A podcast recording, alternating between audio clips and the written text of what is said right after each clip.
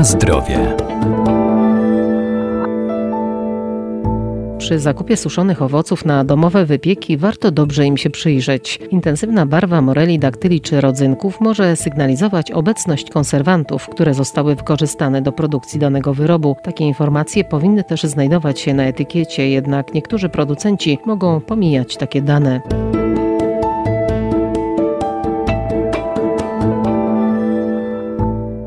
Sztuczne konserwanty, stabilizatory czy zagęstniki pojawiają się w składzie produktów spożywczych, które kupujemy. Kryją się pod symbolami E. O ich zawartości dowiemy się z etykiety na opakowaniu lub porównując ich wygląd. Charakterystyczne cechy posiadają suszone owoce, konserwowane innymi wodosiarczynem potasu E228. To jeden z dodatków do żywności stosowany jako przeciwutleniacz i konserwant. Można go znaleźć w wielu artykułach, takich jak ziarna, suszone produkty ziemniaczane, a także w bakaliach. Starajmy się wybierać te, które nie posiadają konserwantów. Tutaj konserwantem, który często jest dodawany do suszonych owoców jest wodorosiarczyn e, potasu, to jest E228. Dr Wojciech Radzki, Wydział Nauk o Żywności i Biotechnologii, Zakład Technologii Owoców, Warzyw i Grzybów Uniwersytetu Przyrodniczego w Lublinie. I może on niekorzystnie oddziaływać na nasze zdrowie, e, może powodować e, alergie, jest też niebezpieczny dla osób cierpiących na astmę.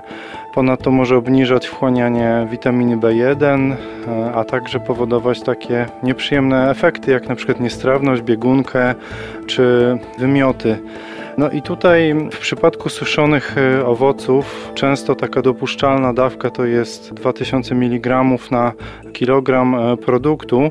Oznacza to, że w 100 gramach na przykład suszonych e, moreli czy winogron znajdziemy około 200 mg tej substancji.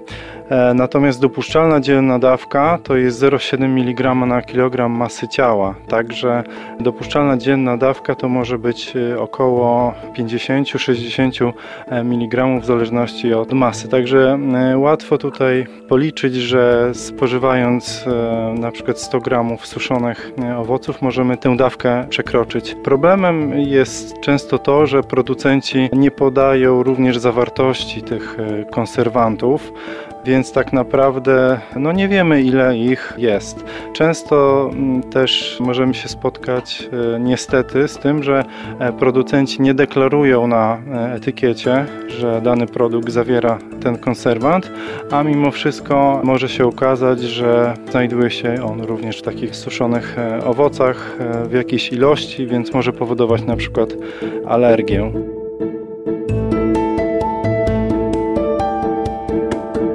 Na zdrowie.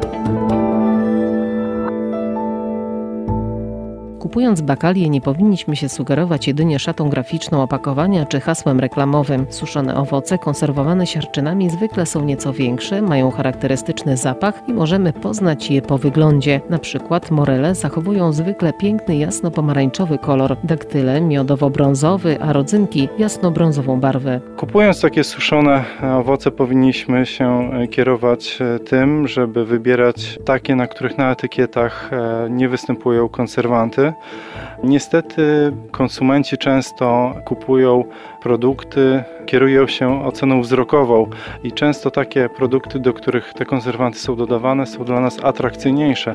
E, tak jest na przykład w przypadku moreli, które jeśli jest do nich dodany ten konserwant, one mają lepszą barwę, taką pomarańczową, natomiast te bez konserwantu mają barwę bardziej brunatną. No ale mimo wszystko powinniśmy właśnie wybierać takie, które tych konserwantów e, nie zawierają. Pamiętajmy też, że jeśli kupimy takie suszone owoce, możemy też e, już w domu zmniejszyć ilość tych e, konserwantów. Możemy płukać te owoce w ciepłej wodzie. Rodzynki również mogą tego typu konserwanty zawierać. Również śliwki suszone, figi.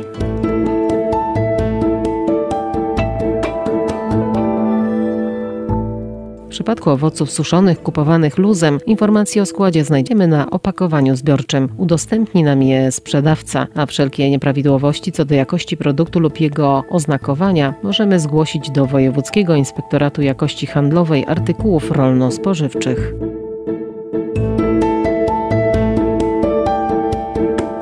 Na zdrowie.